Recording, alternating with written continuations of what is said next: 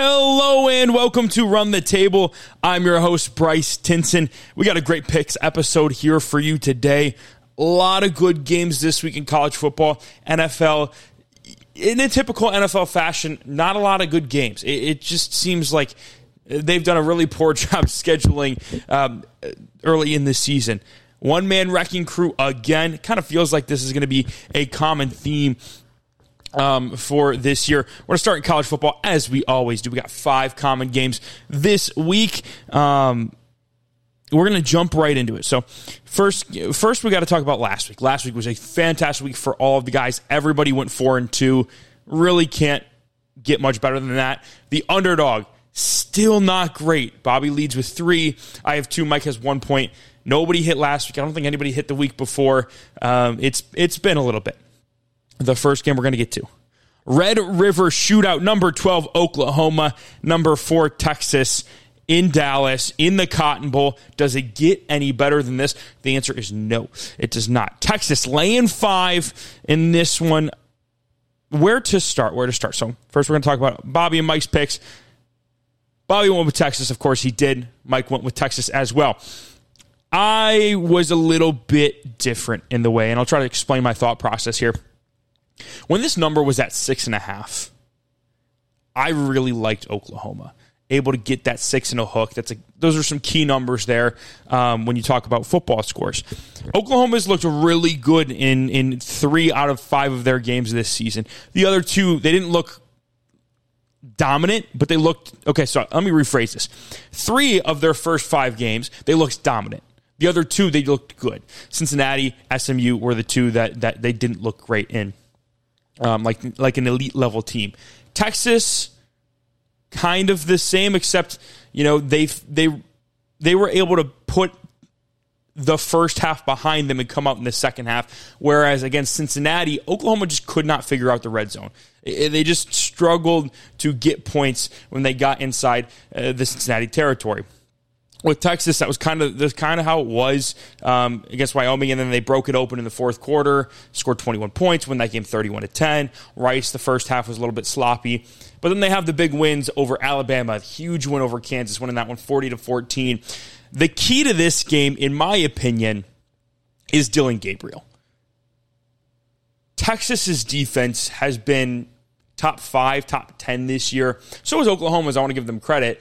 Um, but when you look at the type of offense or who the Oklahoma defense has played, even with Alabama's struggles, even with having to face a backup in Jason Bean and Kansas, I think Texas's defense has been more battle tested than Oklahoma's. What does Texas's offense do really well that Oklahoma also defends really well against? The explosive plays. That Oklahoma defense does, is one of the best teams in the country at limiting those explosive plays. Texas, on the other hand, fantastic at getting them. The problem with Texas is they do not score well when they get into opponent territory.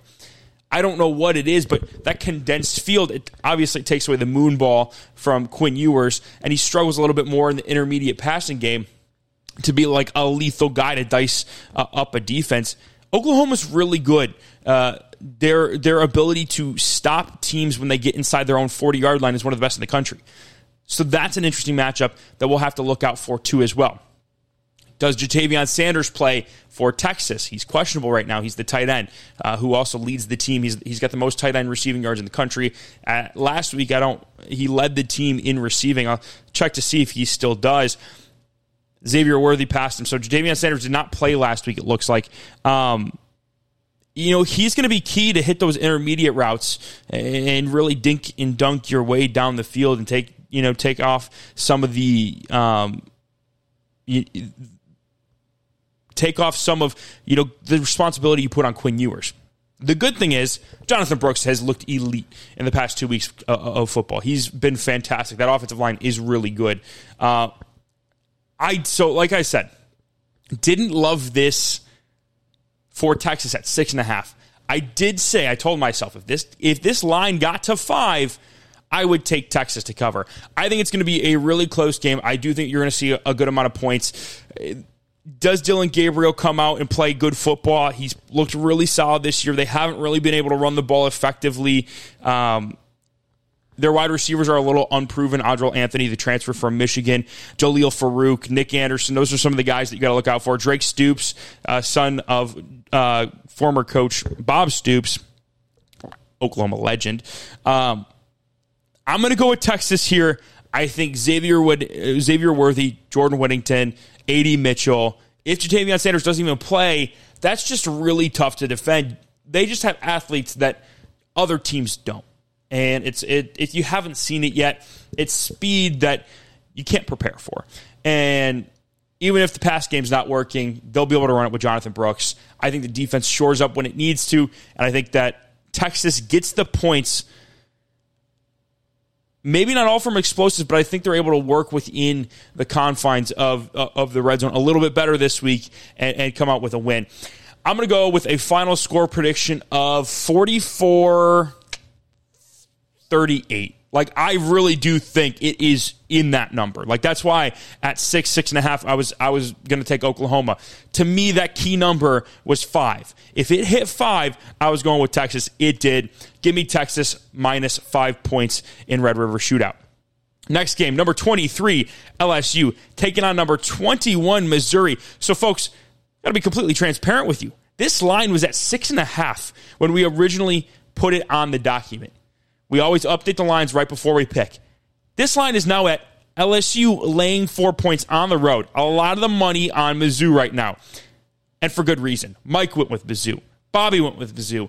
I'm going with Mizzou plus the four points at home. Give me the home dog. The reason why.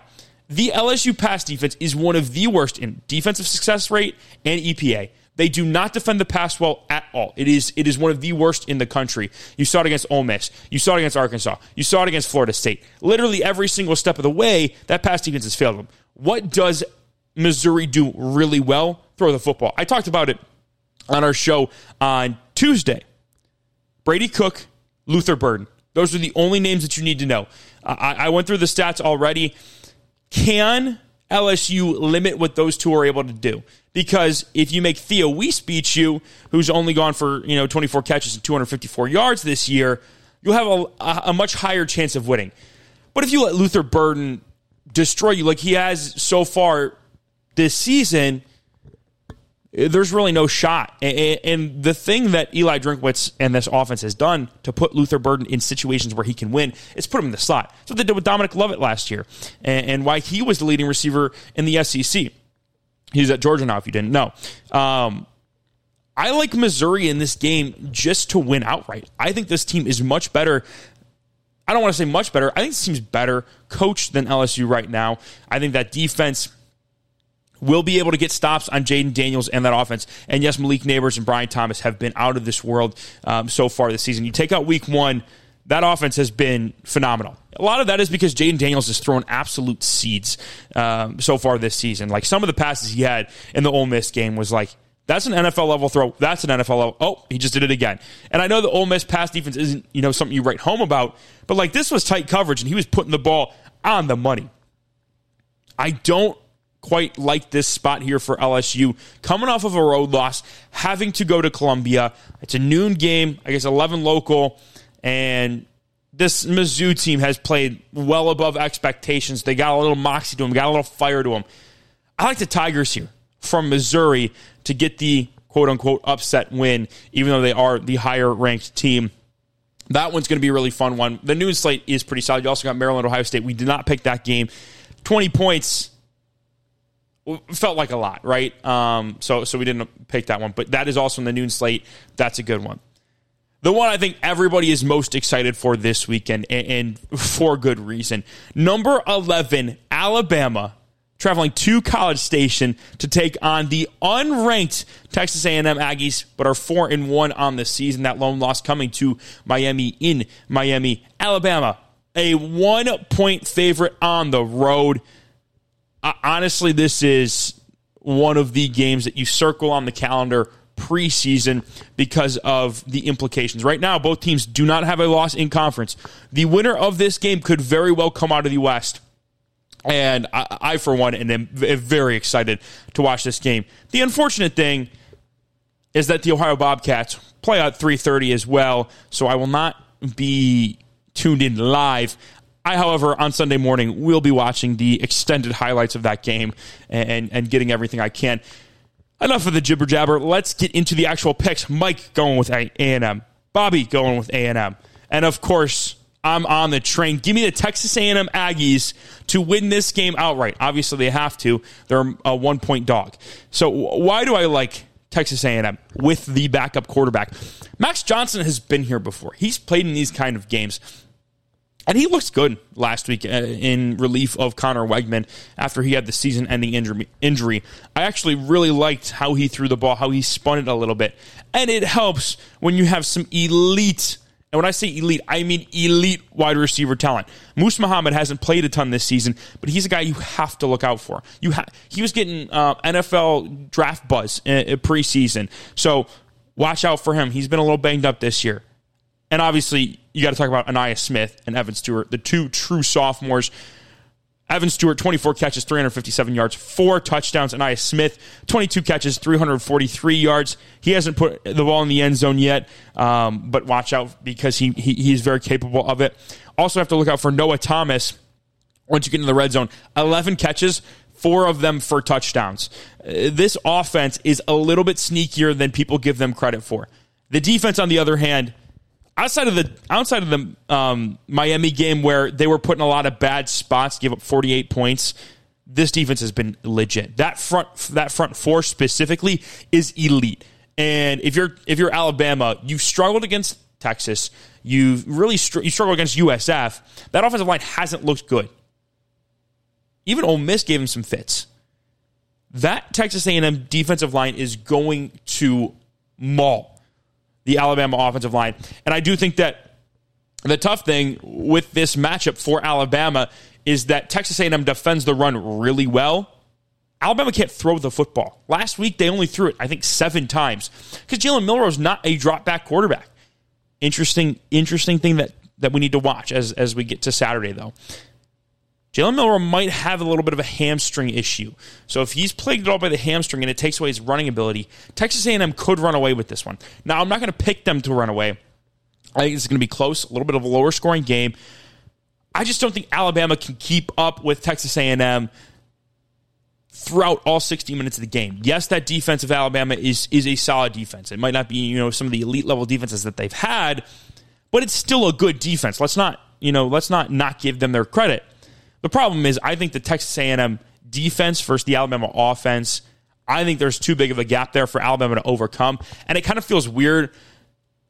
You know that Alabama's kind of e- even in this spot, right? It, it almost feels like this is like, and maybe not a passing of the torch, but like the end of an era. You know, they they lost to Texas, which I predicted to happen before the season started, but I didn't predict this. This would be this would shock me, but I'm picking it to happen now because I have all I have the five games of of data to look at and be like, okay, here's where this team's good, here's where this team's bad. Give me Texas A&M to win this game outright. I'm going to pick them to win 23 to 14. I think it's a nine point victory. I just, you know what? I, not 14. Let's go 15. Uh, that feels like an Alabama number this season. They kick a lot of field goals. They are not. They kind of have the same issue as Texas. They don't do well in the red zone. Don't really convert on a ton of. Uh, they don't convert a ton of touchdowns once they get into that area. A lot of field goals. Next game. Whoo, doggy. This one. This one has the potential. This one has the potential. Number twenty, Kentucky, coming off of a huge win against Florida. I believe that was final score was 44 to 13, taking on the number one ranked Georgia Bulldogs a week after they almost lost to Auburn in Auburn. The number on this one 14 and a hook for the Georgia Bulldogs at home. Okay, so Bobby's going with Georgia, Mike's going with Kentucky. We finally changed it up. I know, crazy. What am I going to do? I do not know because I got some PTSD, and here's why. The last time this game happened in Athens, Will Levis and that Kentucky team were, I think, the 19th ranked team in the country they were up there. They were they were a top twenty five team. They were taking on. I think at that point Georgia was num. They were either number one or number two. I don't remember exactly what the number was. I think it was 17, 16 and a half, something like that. And wouldn't you know it? Literally with I think 10 seconds, 12 seconds left, Kentucky need like just felt like they needed to get the ball in the end zone. They hit a backdoor cover. And I, I have PTSD from that game. Uh, I thought for sure Georgia was going to win, and I think that that game kept me from going either five zero oh and one or I think it was um, five and one, something like that. I, I, had a really good week that week, and it was like that game was the was the one that was like I needed that one. I needed that one to go my way to have a, you know a, a, a great week. But I'm going to try to take all of that take all of that out and just focus on the matchup. What do we have here? We have a team in Kentucky that showed last week against Florida that they're dominant running the football. Hadn't really showed it up until this point, but now Ray Davis is a household name. So he had about 206 yards rushing last week. Before that, he had a tad over, uh, he was a little under 400. He's averaging 7.8 a carry, has eight touchdowns on the season. This Kentucky team can run the football. The problem with this Kentucky team is that your transfer quarterback that you thought you could rely on has not been very good. Devin Leary threw five games this season 1,100 yards, 57.5% completion percentage. And I know you don't want to take that as a raw number. You'd like to see the completion percentage over expected. But like that's not a great number to start with. 10 touchdowns to five interceptions. That's a two to one interception ratio.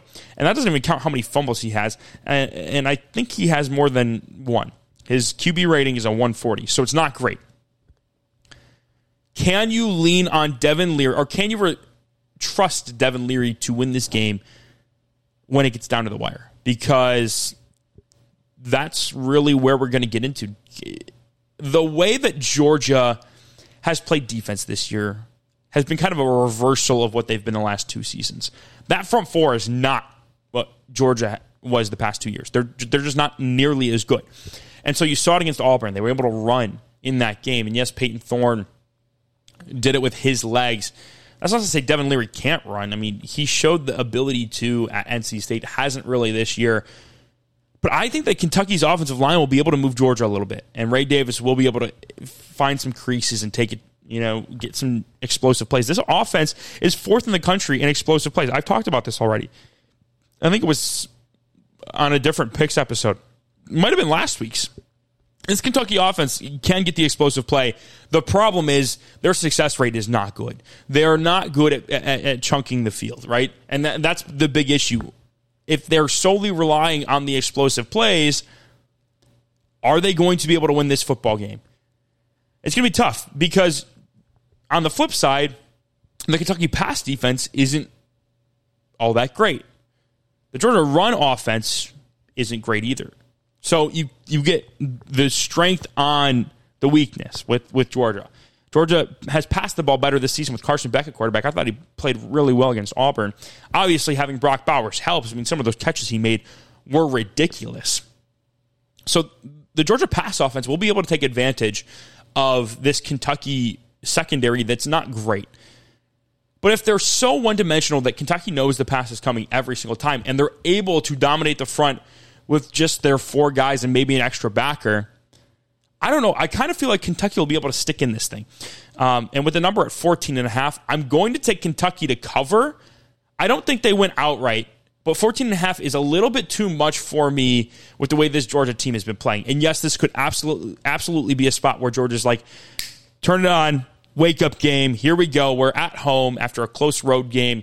Boom, we're here. You get Kentucky off of an emotional home win and I don't know if it was really all that emotional because they just dominated from the jump. It wasn't like they really had to exert much. They were just really good the entire game. Um, I'm going to go with Kentucky here. Don't love the you know Georgia as a as a two touchdown plus favorite. I think Kentucky can keep it within that number. Um, so I'm I'm interested to see how those matchups you know play out on the football field. Ray Davis, man, he he's the X factor in the sense that if he can get going, Kentucky might be able to win this game. Devin Leary is the game that this hinges on. Because if Ray Davis isn't able to get going, you have to be able to throw the football. And I just don't know if if Devin Leary is the guy that can get that done. And if he's not, Georgia could have some short fields because of turnovers, put some points on, and all of a sudden this is a 17 point game. You can even see it explode to 20 where it's like, you know, 27 to 7. It's not it's not some insane score, but Georgia's defense did enough and the offense scored enough points and they covered pretty easily. We'll see. The next game, the nightcap, the 7:30, third straight primetime game for the Notre Dame Fighting Irish, the number 10 ranks Notre Dame Fighting Irish, laying six in a hook on the road, taking on number 25 Louisville and the Jeff, Jeff Brohm led Cardinals. Um, there's there's a lot to unpack in this game. Bobby's going with Louisville. Mike's going with Notre Dame. What will I do? Will I will I will I lean the Irish again for the third straight week, or will I switch it up and go with Louisville team who is undefeated five and zero? Oh? I'm going to go with Notre Dame. Give me Notre Dame minus six and a half to win this game pretty comfortably. And I know I said that about the Duke game. Duke played phenomenally. It, it, they were down 13 nothing at halftime. I said that, that Notre Dame could win by two scores. They were down 13 nothing at halftime, but that was because Duke's defense bucked up in the red zone and stopped Notre Dame from scoring touchdowns and, and, and, turned them into field goals. And that was how they were able to stay in that game. That's the old adage seven's more than three. If you're getting touchdowns, if you're getting field goals instead of touchdowns, there's there's really no way that you, you can break away from a game, right? Because you get five field goals, all of a sudden, uh, uh, the other team with two touchdowns can tie the football, can tie the ball game. Why do I like Notre Dame in this game? To be quite honest with you, it's because I don't like Louisville. Um, I don't trust Jack Plummer at quarterback. He was awful at Purdue. Literally got benched in the Notre Dame game because he was so bad last year or two years ago for Aidan O'Connell in a game that Marcus Freeman was the defensive coordinator for Notre Dame. Aidan O'Connell ripped apart that, that Notre Dame defense. Jack Plummer looked inept. Goes to Cal, looks okay. But here are Jack Plummer's numbers on the season 1,400 yards passing, 65.5% or 65% completion percentage, 11 touchdowns, six picks. So it's basically a two to one touchdown interception ratio. He's taking nine sacks so far this season. They don't throw the ball particularly well. You do got to watch out for Jamari Thrash, um, who has five of those touchdowns, has an 85 yard score as well. What they really do is run the ball and run it well. Jawhar Jordan has been an animal this season, kind of like in that Ray Davis territory 66 carries, 7.7 a pop for 5'10, has six touchdowns through five games. The problem is they haven't played anybody. Like Louisville's schedule, I'll, I'll, I'll run through it real, real quick. They beat Georgia Tech, Georgia Tech, who lost to Bowling Green 39 34. Beat Murray State, FCS team, 56 0. Beat Indiana, Akron took them to the to overtime, 21-14. Beat an awful Boston College team, 56-28. And I know Boston College played Florida State tough. The spot wasn't great for Florida State, and it was the red bandana game. So context matters. And then against NC State last week, 13 to 10, could not run the football. And that's really what they're going to have to do against this against this Notre Dame defense.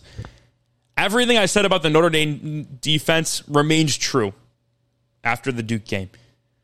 Benjamin Morrison, Cam Hart locked up. They, they were awesome. They were Devin or uh, Riley Leonard had to beat them with the with his legs, and and credit to him, he did. But they weren't able to throw the football, and and that is a testament to that that Notre Dame secondary that week after week after week has played like the best secondary in all of college football.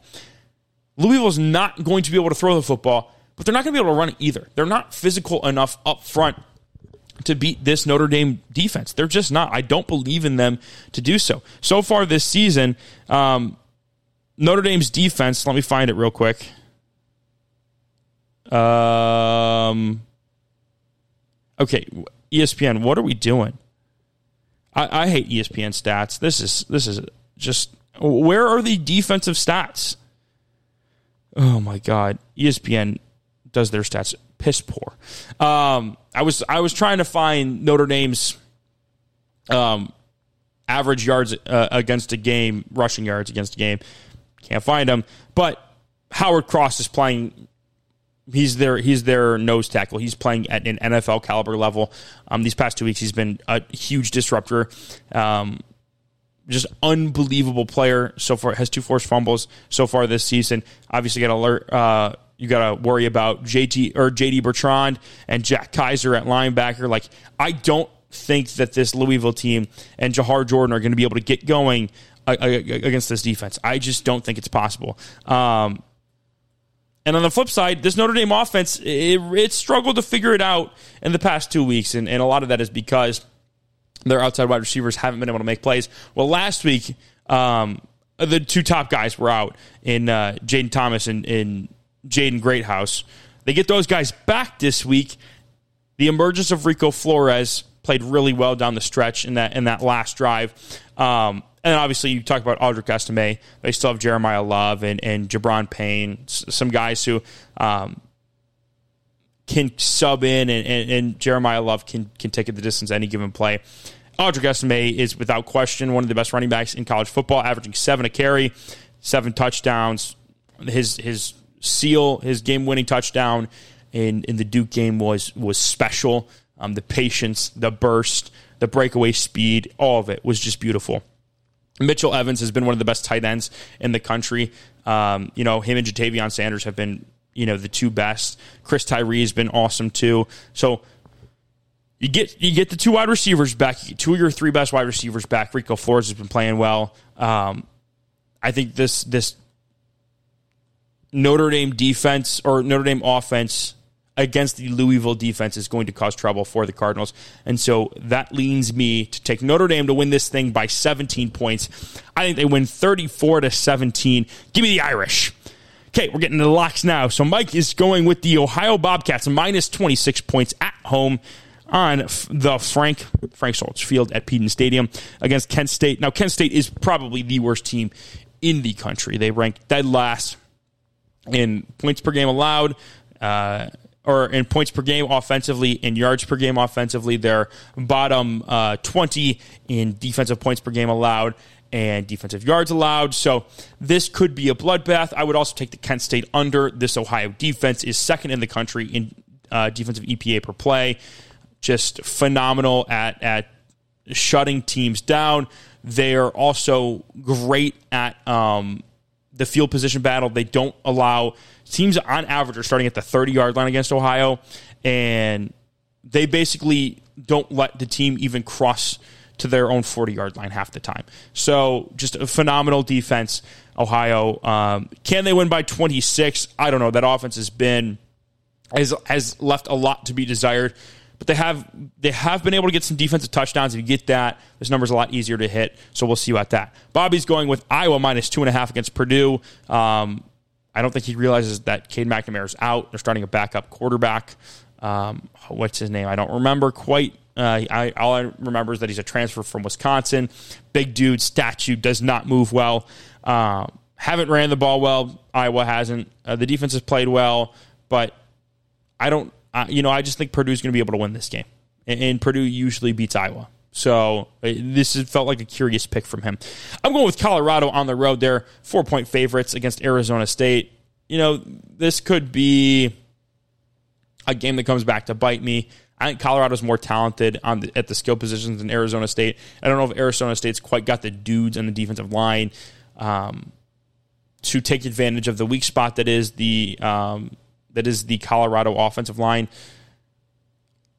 yeah, I, I, just to me, yeah, I, I think it's pretty. It's it's almost as simple as that, right? Um, you got Shedeur Sanders playing really well, and you got uh, Omarion Miller uh, playing fantastically last week. Cormani McClain played really well. Uh, I think you get Xavier Weaver back this week. Um, still no Travis Hunter, so I think that could be uh, a, a, good pick. I need one after Washington let me down last week. Underdog.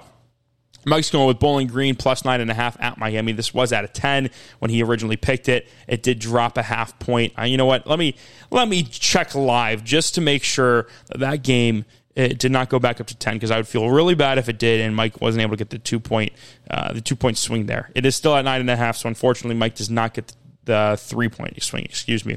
Um, Bobby's going with Syracuse plus nine and a half against North Carolina. That game was at eight earlier, so let me double check um, to make sure that that game did not move up to 10 and i'm robbing him of three points. No it's still at nine and a half so so both those guys literally as close to a three point uh, dog as you can get. Me i'm going with rutgers plus 13 at wisconsin. Wisconsin hasn't looked great. Rutgers is kind of a shisty team. Uh, i don't know if they win the game outright but I think they keep it within the 13, and I can at least pick up a point. I, I just desperately need a point.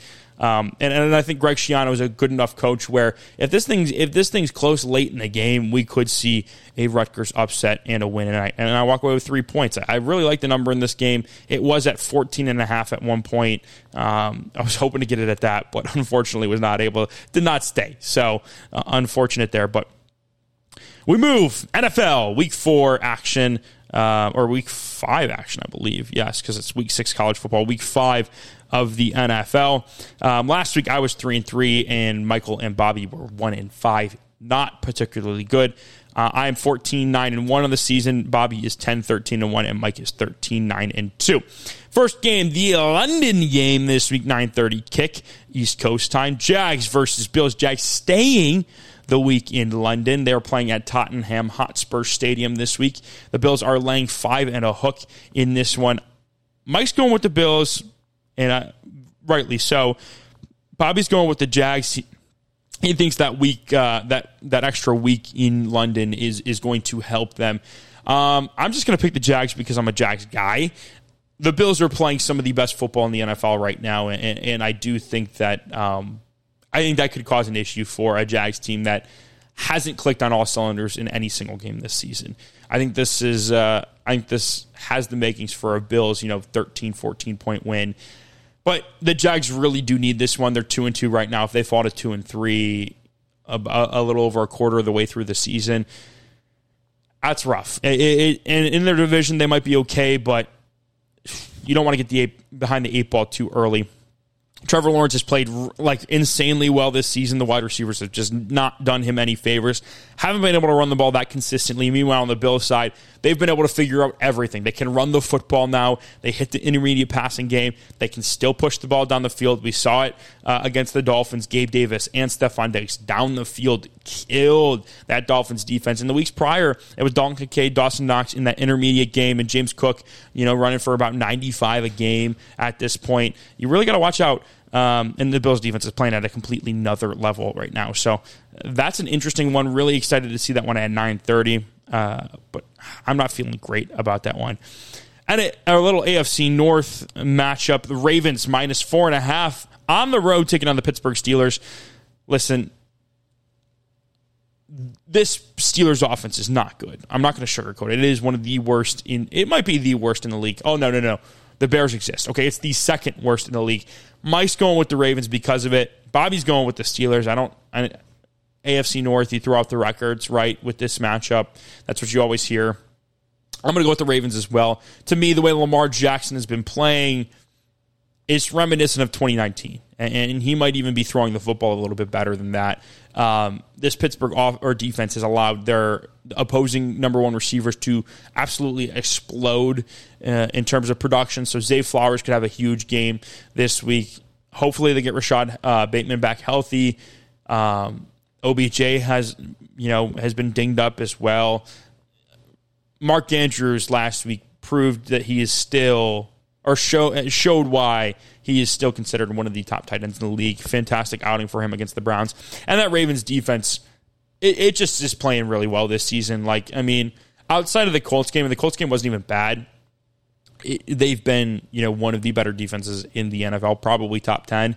Um, if I do, if I would say so myself, and they're going up against a Matt Canada led offense with Kenny Pickett at quarterback with uh, you know a, a, better run game than I thought. Najee's not not doing too bad this year, um, and I think that a little bit a little bit of that is the offensive line gelling a little bit more. But I just don't think that this offense is going to be able to move the ball against this defense that flies around and is really versatile and and, and is it, it shows different looks and gives you you know pre snap post snap different uh, different coverages, and I think it's really going to mess with Kenny. It's really going to mess with Matt Canada. Mike Macdonald has been one of the best defensive coordinators this season.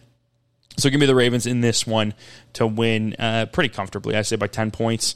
Um, Eagles minus four and a half at the Rams. Um, yeah, this is a tough one. Mike's going to go with the Eagles. Bobby's also going to go with the Eagles. I'm going to go with the Rams. I, I, I, don't love how the Eagles have been playing this season. They are uh, four and a half point favorites, by the way, the Eagles are.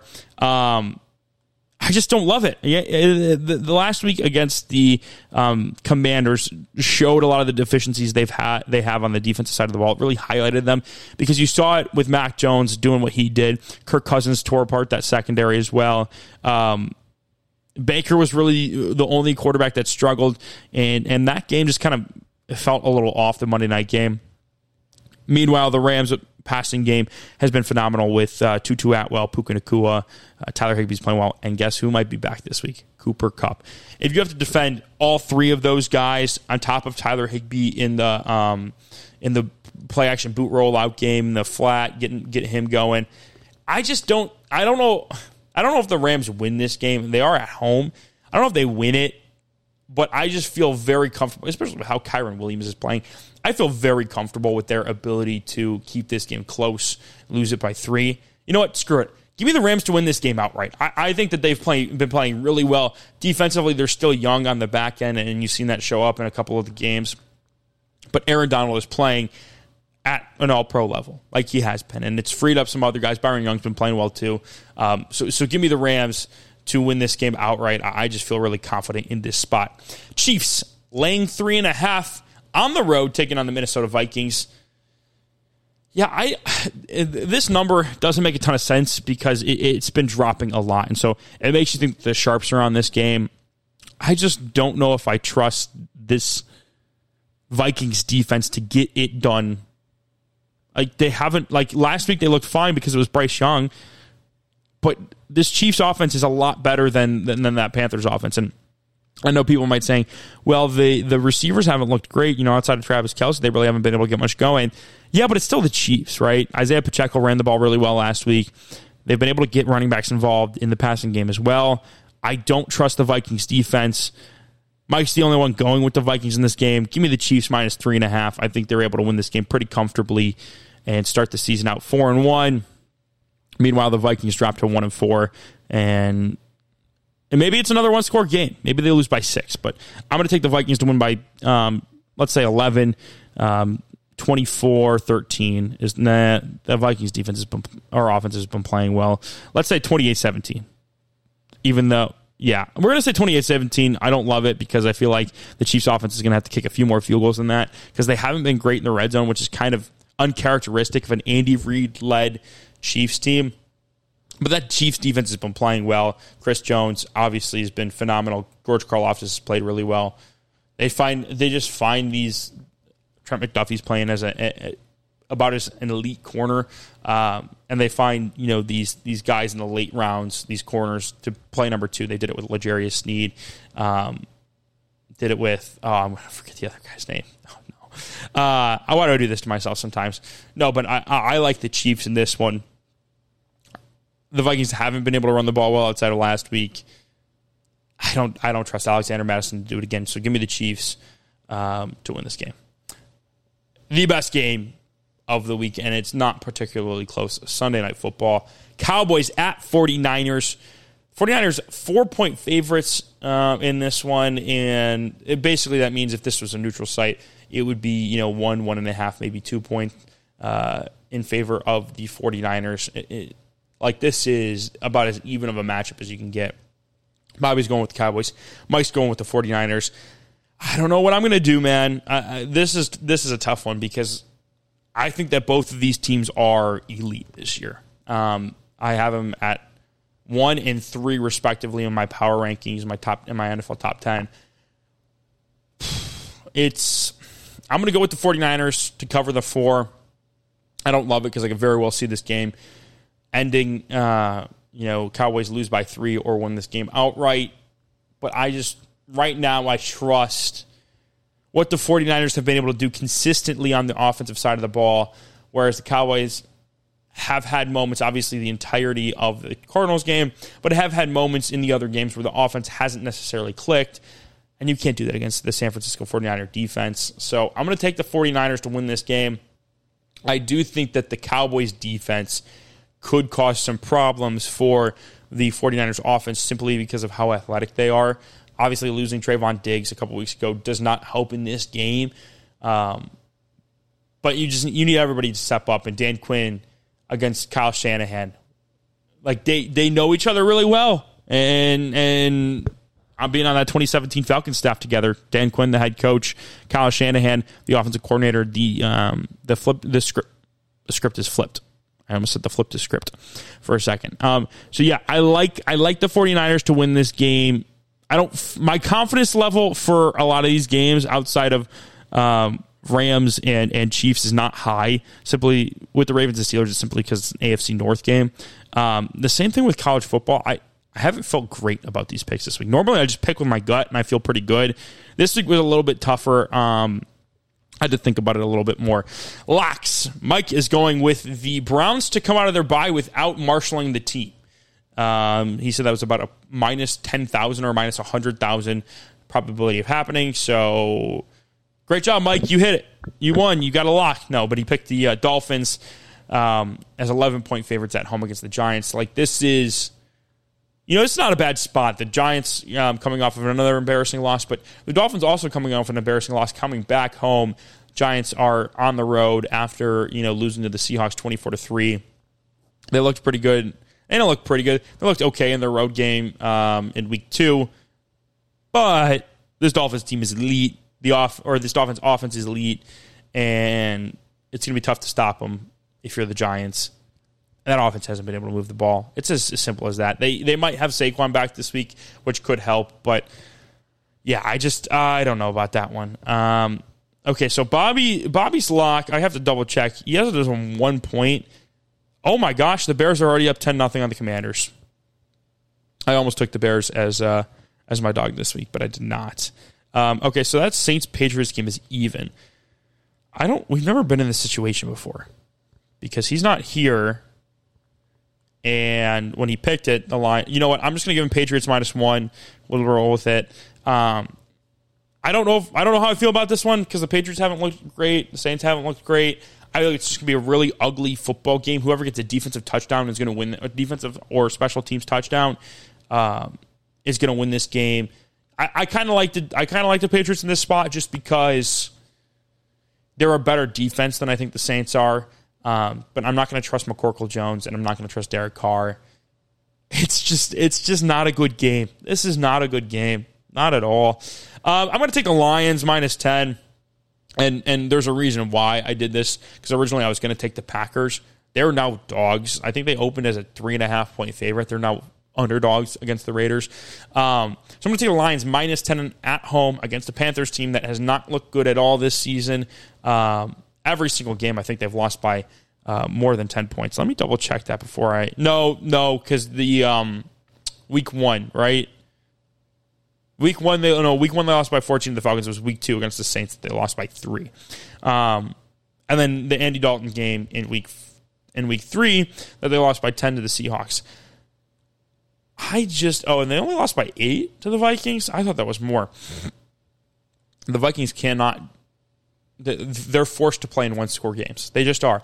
But this Lions team has been playing at an elite level um, after after that Seahawks game. The, the defense has been phenomenal, and, and with Bryce Young as a rookie quarterback, I think the AG, the way that he calls his defense, it makes it hard for quarterbacks to um, to deal with if you're not an experienced guy. Like it's not a Fangio defense where you're going to have a lot of underneath stuff open he's aggressive. AG blitzes a lot. He likes to get after the quarterback. He likes to show you different looks. Likes to bring linebackers off the edge. So I think the Lions are able to win this pretty comfortably because they have another great defensive performance. The offense scores 23 points. They only give up you know six or seven um, defensively, and, and, it's kind of a, a mirror image of the Atlanta Falcons game. Underdogs. Mike's going to go with the Texans plus one and a half at the Falcons. This is a good pick. This is a good pick. I, yeah, I I think the way the Texans have been playing, it's kind of inspired football, and the Falcons are reeling, losing two in a row, coming off of a little bit of an ugly loss last week. Maybe it's a bounce back game, but the Texans have just played well, like just really good, cohesive, complementary football. I just kind of love it, you know. DeMeco Ryans was a fantastic hire. I, I saw it coming. A lot of people saw it coming. He was awesome excuse me, as a defensive coordinator for the 49ers last year. So it's good to see him having success early on with the Texans. This team, this team is kind of shisty.